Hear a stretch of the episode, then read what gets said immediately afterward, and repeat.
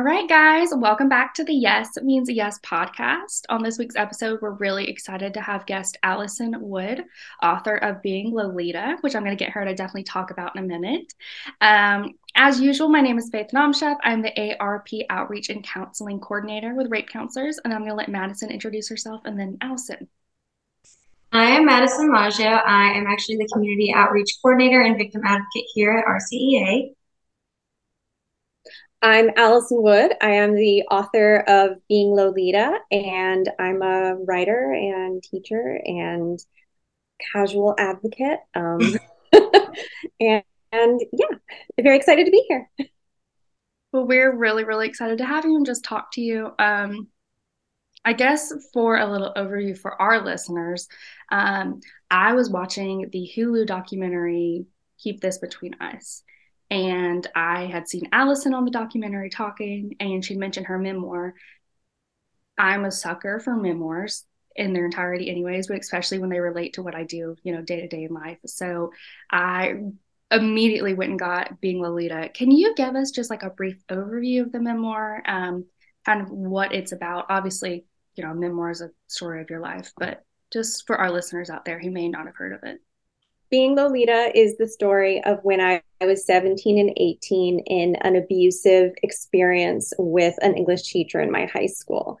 It centers on that, but it also traces my life in many ways of how that affected me and how the patterns created from that truly impactful experience have impacted the rest of my life. I really just like referring to uh, that time with myself and the teacher as having a relationship.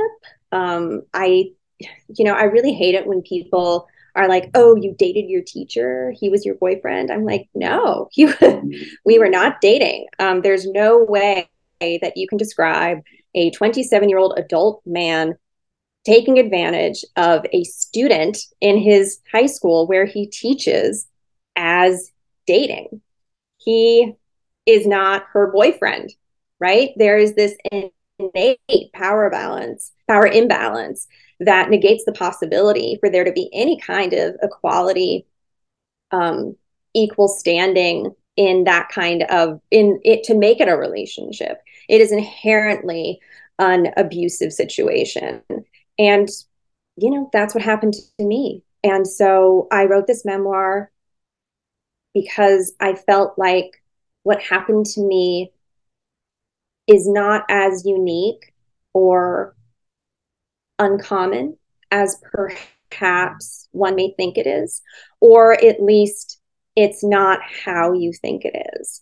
Oftentimes, when we see student teacher relationships portrayed in pop culture, it's very scandalous, but issues of consent aren't really talked about. You know, we have Lolita. I mean, we have um, there's a, a, story in Gossip Girl, a plot in Gossip Girl that has to do with a student-teacher relationship. Um, it's always incredibly sexualized, incredibly romanticized, and glamorized.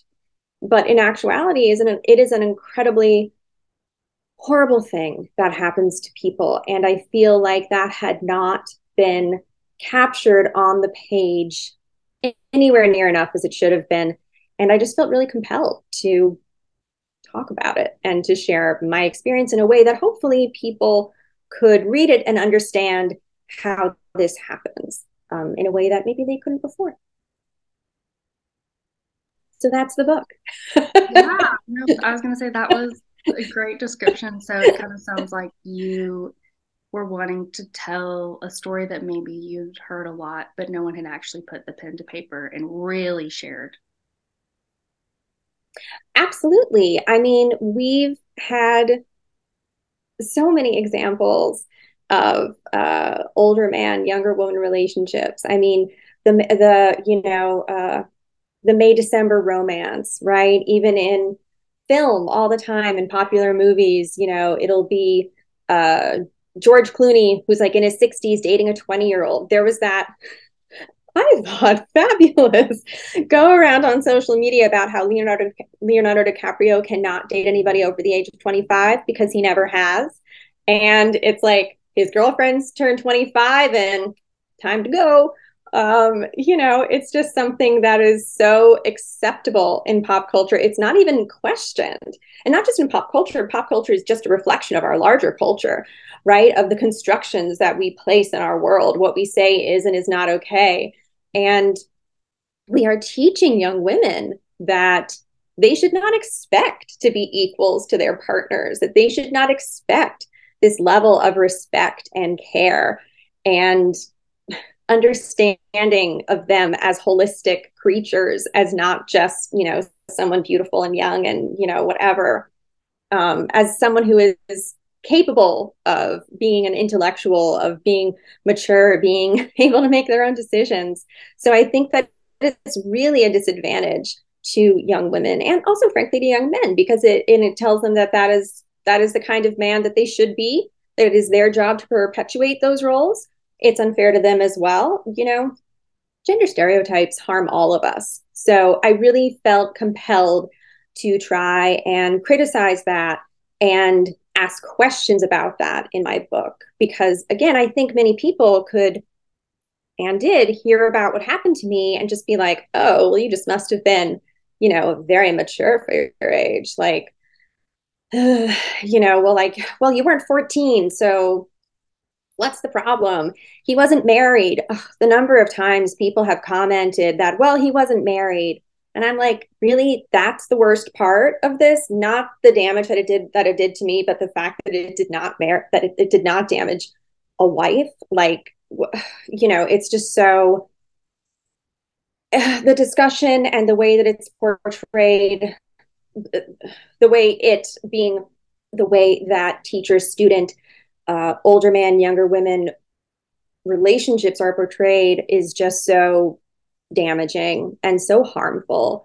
And i find it really upsetting and really sad and frankly in my own experience devastating. And i i tried to capture that. I tried to get that on the page in a way that could be accessible and relatable. And you know i i like to think i did that okay.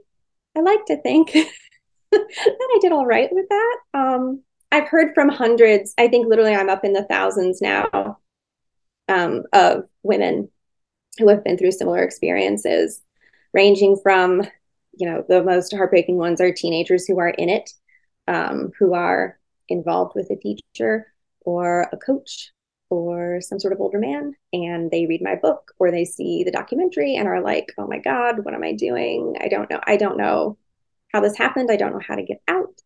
Um, those are very difficult one uh, DMs to get.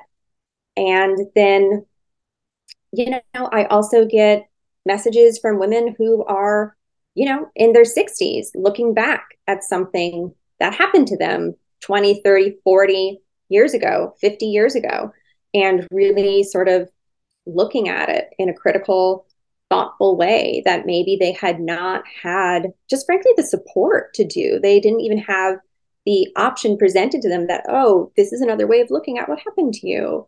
Um, so yeah, I've heard from lots of women, almost almost entirely women, almost entirely women. I think I've only heard from a handful of men um, the over the past two years, but many, many, many other survivors and victims. So to me, that suggests that my story is not only one that was not that had not been told enough, but one that more people should hear and is a story that is important to tell. So I think the word that we've been kind of dancing around the whole time is grooming. Absolutely. Yes. Um, yes. It's so funny because when I was first writing the book, we weren't really talking about grooming. I mean, to think about it, I was I was writing the book four or five years ago now, which is wild to me. that it's like, oh my goodness, it's been that long. But you know, I was writing the book. I mean, really, I was writing the book more like seven, five, six, seven years ago. And we weren't, the word grooming wasn't out there in the way that it is now. It just sort of wasn't part of kind of pop culture vernacular. So while obviously and overtly what happened to me was grooming, unquestionably. It's just funny how language changes. And I think it's so wonderful that the word grooming is being used in a mainstream way in pop culture because it opens up the discussion of consent, of power imbalance, of abuse, of danger for young women in ways that before we were talking about grooming just weren't being considered you know? And so i think it's really really great that that word has come into conversation. And i think obviously my book is very much talking about that even if it doesn't use the word in it. I don't know if i ever use the word grooming in my book actually. Probably. You know I, I must have used the word grooming in there but it's not i must have. I'm certain that i used the word in there at least a little bit but i feel like i saw grooming.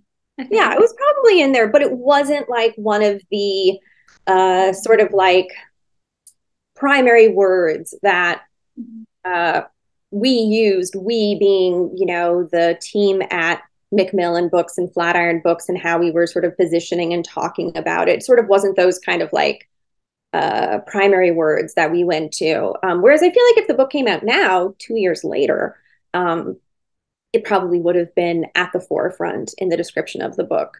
Um, but yeah, I was groomed and abused by my teacher when I was 17 and 18. That's what happened. And it was awful. I think so. One of the reasons that I found, I think, your story, for lack of better words, so interesting is I'm, you know, have grown up in thankfully a more forward era where grooming it was used. Um, I've been working with the Rape Crisis Center for years now. That's kind of always been something that I've heard since we started. Um, and I think that it's funny, even just what I've seen from that perspective is even grooming, you kind of automatically go to the five, six year old kid being groomed Absolutely. by an older person. Mm-hmm. And then when I saw your story and also the other stories and keep this between us, I realized that that was just as much grooming. It was just looked so much more different because of the ages of, you know, it being a high school kid and also how in society's mind it was more acceptable because you were older rather than it just being grooming. It was almost like levels of grooming or worse types of grooming. So I think that's one of the things that was very interesting you were reading your book because we have a prevention education program within our organization and um, we often would have kids who come up to us after we did teen vi- dating violence presentations and express to us, "Hey, I've been in this situation, or I'm currently in this situation." Mm-hmm. Um, so the lack of, I guess, knowledge typically there made me also want to reach out because it's like, well, if they're not seeing this as kind of like abuse, I can only imagine, you know, what else is being portrayed to them. And if they only know grooming as you know younger kids then maybe to them it would be an acceptable thing. If them or a friend or a family member were to be in a similar situation to you. Right. I mean i think you know i think that grooming while for a long time we as in sort of we the mainstream culture did sort of strictly apply the word grooming to uh, younger children. I think at its core, grooming is the same, no matter what age we're talking about. It's the same behavior, it's the same steps, it's the same uh, escalation of behavior on the predator's part. I mean, it's it's really far more the same than different. And I think also something interesting is I remember when I was working on the book, I was looking at websites like RAINN, which is such a wonderful resource, um, or you know some of the other kind of big uh, um, advocacy organizations um, in our country, and none of them were talking about grooming in particular, which I thought was really interesting and i you know they were talking about sexual abuse and you know all of those things but they weren't actually talking about grooming. And i think that that has perhaps become a bit more included in how we think and talk about sexual abuse in particular sexual abuse of uh, young women children. Um, i think that the reason that we find the grooming of high school students to be, like you said, it's less bad, it's more acceptable, that's a direct reflection of the sexualization of young women in our culture. You know, that's a direct reflection of that. I mean, there are entire porn genres about student teacher relationships 18 8 you know she just turned 18 you know it's like oh she's finally legal i mean the way that we talk about you know pop stars actresses um you know and then that of course trickles down to how we talk about actual girls in our immediate lives so i think that all of those things which contribute to the grooming and abuse of high school girls who are children. Let's be realistic, they are children. Um, you know, I've taught creative writing at New York University undergraduates, and I love teaching. I love teaching. I love working with young women. It's one of my very favorite things to do. Uh, when I teach creative writing, I um, my syllabus is almost enti- is pretty much exclusively women and non-binary folks and queer writers, and it's just it's so exciting. Anyway, um, I write about this a little bit in the book, but a huge, I mean, massive turning point for me in understanding what happened to me was literally the first day I walked into a classroom as a professor, and my students were mostly freshmen, which means they were 18, 19, maybe even 17, a couple of them.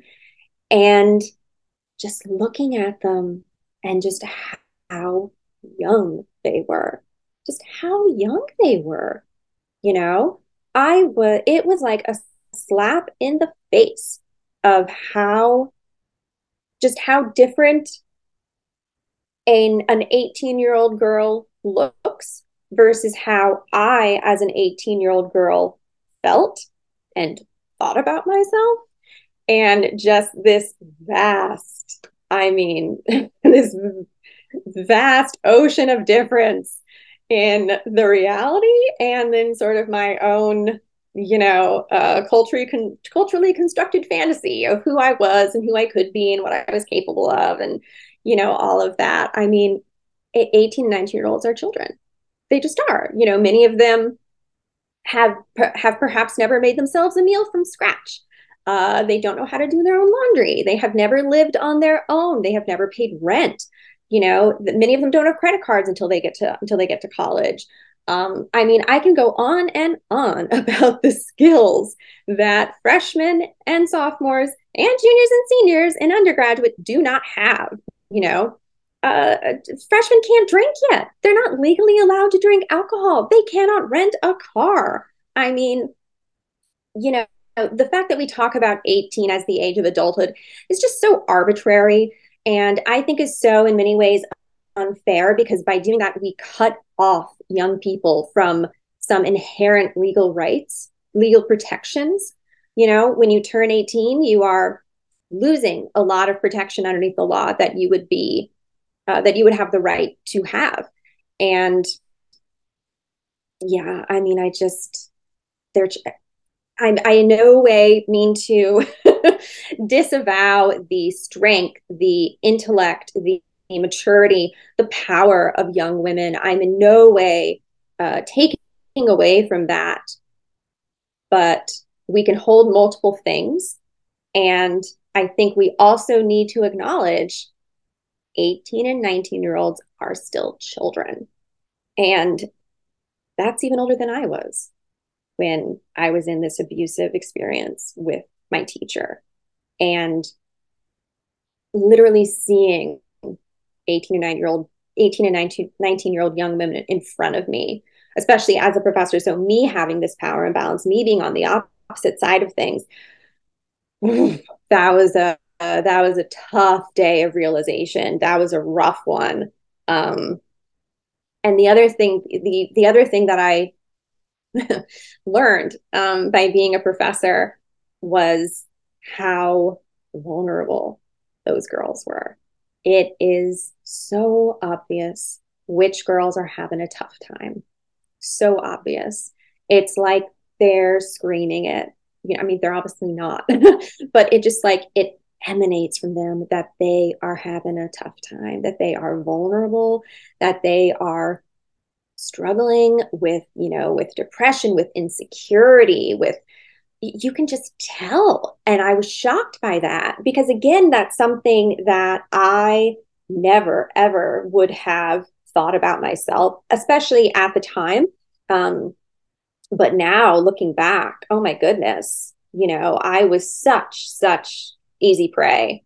I mean, I'm certain that uh, that my vulnerability was very clear. My vulnerability was very, very clear to anyone in any room, any adult in any room could have easily clocked that, wow, this girl is having a struggle. This girl is someone we need to keep an eye out for. Because I really find teaching to be a sacred duty. Like, I'm not exaggerating. Like, I really do feel like it is a gift to be in a classroom, to be helping young people, to have that honor to do that.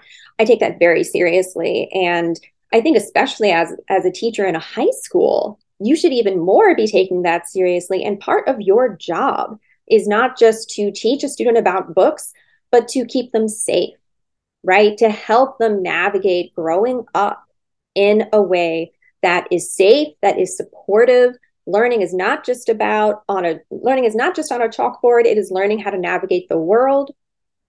And you know, that was really I think becoming a professor was devastating to me in a in a way that I sort of wasn't prepared for and was very unexpected, but was, you know, helpful. really, it was it was incredibly insightful and it really it also really made me much more kind and understanding and sort of sympathetic and empathetic to myself um, because it's very easy to kind of get stuck in anger. You know, you're so stupid. Why didn't you see what was happening to you? You know, you deserved this. You should, you know, you should have done X. You should have done Y. Like just a lot of blame and shame, which of course are things that we are taught as young women to, you know, to take on. And I think by being literally faced with the kind of person that I was at that age, um, made me acknowledge just how vulnerable I was and, you know, think much more kindly of myself. So, yeah, I mean, teaching has really been illuminative, uh, illuminative in a very interesting way, very hard way, but good. Well, I think, um, and something I had this as like one of the questions, but it sounds like that you um, had a position of power and and rather than seeing it as an opportunity to take advantage you saw it as an honor and something to protect. Oh absolutely. sounds like the difference between obviously a teacher doing their job correctly and a teacher being a predator. Um, not using the power that's been bestowed on them to you know harm their students or take advantage of their students but rather than understanding the privilege it is yeah. and working to build them up and protect them and encourage them and push them to be everything they could. So, you know, with relationships, I think we don't often think of the way power impacts consent and just relationships in general. Um, and I think that was very obviously displayed in your book how the power that he had and the position that he had had so much effect on you in even just simple simple ways. Like if you had wanted to end the relationship relationship say in high school was that even an option for you? Because you have to see this person every day walking through the school. No it really would not have been an option in mm-hmm. a lot of ways. Mm-hmm. you know um, something else that happened when i began teaching was i got really angry I got really angry at what he did to me. I got so angry. And I sort of tapped into this, frankly, in some ways, rage about the power that he had and that he used against me and the manipulation of power. And it, it made me angry in all new ways. And in ways I really just sort of wasn't angry. Again, because I feel like the anger was sort of covered up by this blame and shame, um, self blame, self shame. Um, but, you know, I mean, consent is so much more than no means no and yes means yes, right? I was technically, literally saying yes a lot of the times. But was it a fully informed, knowledgeable, you know, uh, holistic consent? Absolutely not. Absolutely not. You know, I write about in the book one time about how we got we get into like a little fight about something. Um, I can't remember what it was about off the top of my head, but we get into a fight in um, shop class, and uh, he's doing study hall, and I'm just hanging out in his study hall, which also is shocking to me looking back. How did none of, well, not, I shouldn't say that. Other teachers knew. I have found out since the book came out that administrators were aware, other teachers were aware, maybe not of the full extent, but uh, I was not as good at hiding it as I thought that I was at 17. Again, shocking, shocking as an adult looking back at this. Um, but uh, you know, so I, anyway, I was in I was in his study hall, not where I was supposed to be. So it's like who, people who just let this go. Again, sort of just like I I have found that my blame and anger has shifted um, way towards myself, towards the people who could who should have been, whose job it was to be keeping me safe in a place where I legally had to be every single day, right? Students have to go to school. If you are a young person in this country, unless you're being homeschooled, you have to go to school. That's not an option. Uh, so, one of the examples I give in the book is of sort of a great example of the power imbalance of our relationship. We get into a little spat about something. I don't remember what it was. I'm he's we're in we're in the shop in the shop classroom. It's his study hall. Not supposed to be there. And so I storm out into the hallway, like, you know, I'm not, I don't want to talk to you about this anymore. And he follows me out and he's like, Miss Wood, come back here. And I had to go back. I had to stop, turn around, and go back to him while he was, you know, and he would, and, you know, he was like, How dare you? Like, what are you doing? You're embarrassing me. Like, you know, told me off basically. And I had to stand there and take it because otherwise he could send me to the principal's office, you know? And I mean, it's, it's just so silly to even think about how how unbalanced this relation again sort of using the you know quote unquote relationship was. And yeah i mean it it wasn't really an option for me to leave. It wasn't an option for me to for me to stop it or for me to you know get out of it. It just it wasn't even possible. It was entirely on his terms. Entirely start to finish it was his terms. And when things sort of cooled down that was his call. When when we were seeing each other far more often secretly of course when things were getting far more sexual that was his call. He very much controlled sort of like what was happening and not happening with us.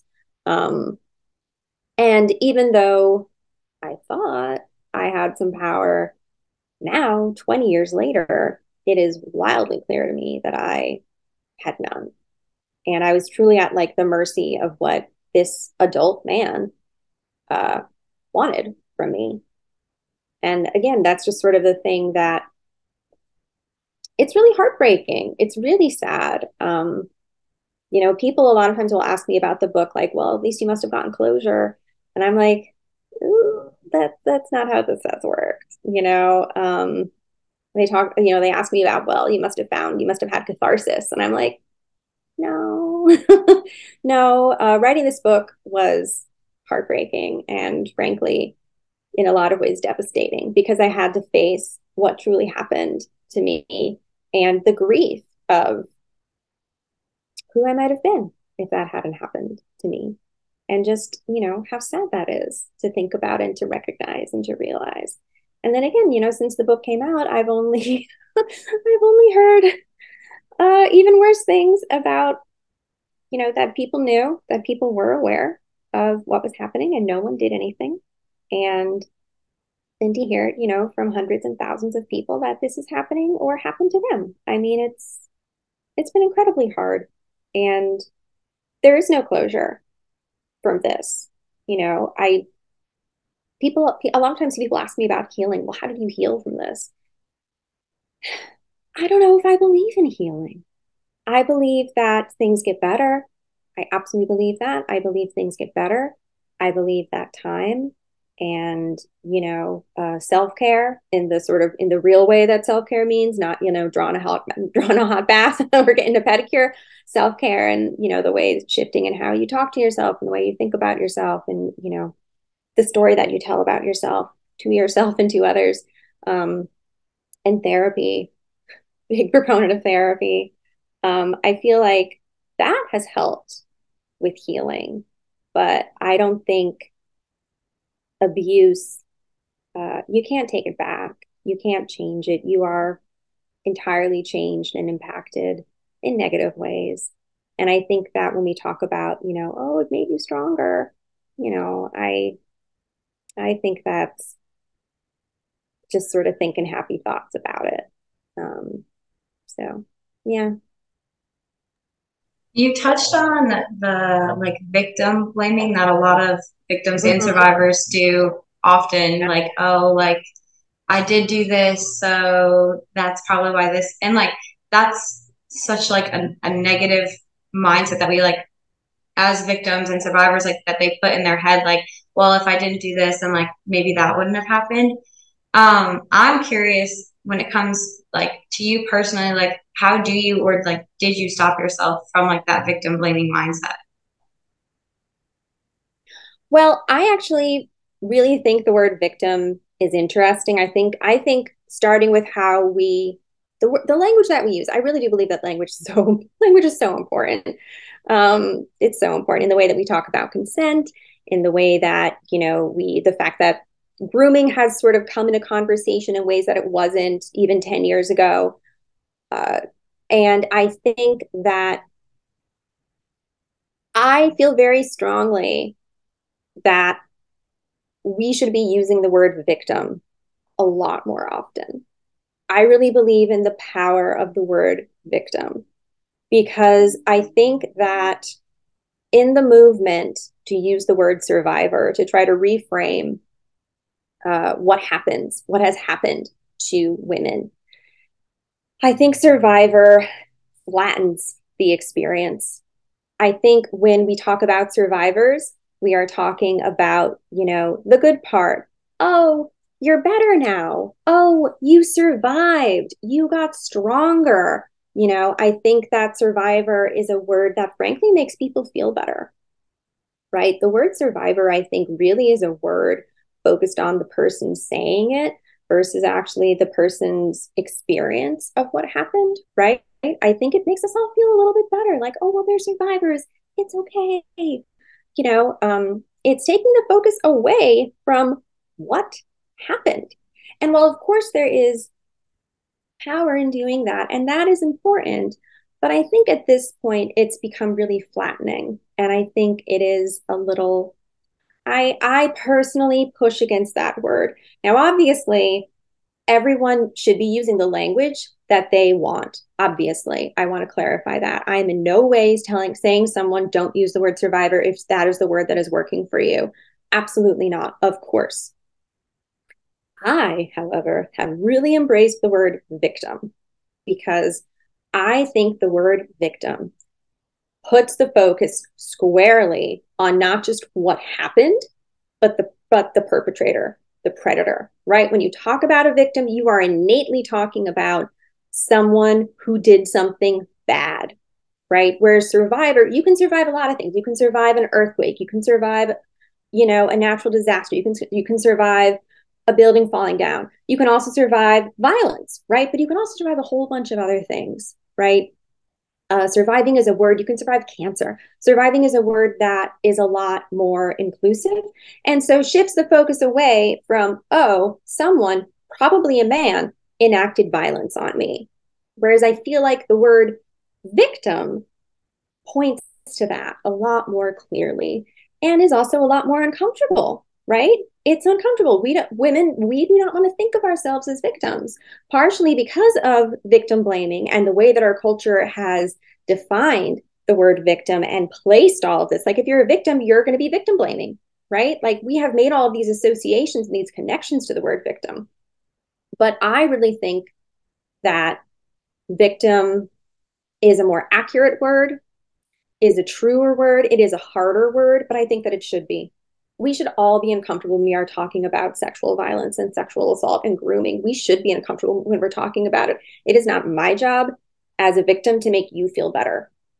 Right. So I know that that's kind of a little bit of a radical way of thinking about it, but I don't know. I feel really strongly about that. Um, and sort of to ask about victim blaming, I mean, really, I think the way that I got, the way that I really got on the other side of that was finding rage, was finding anger about what happened to me, was, you know, also like finding kindness, finding empathy for 17 and 18 year old Alisson.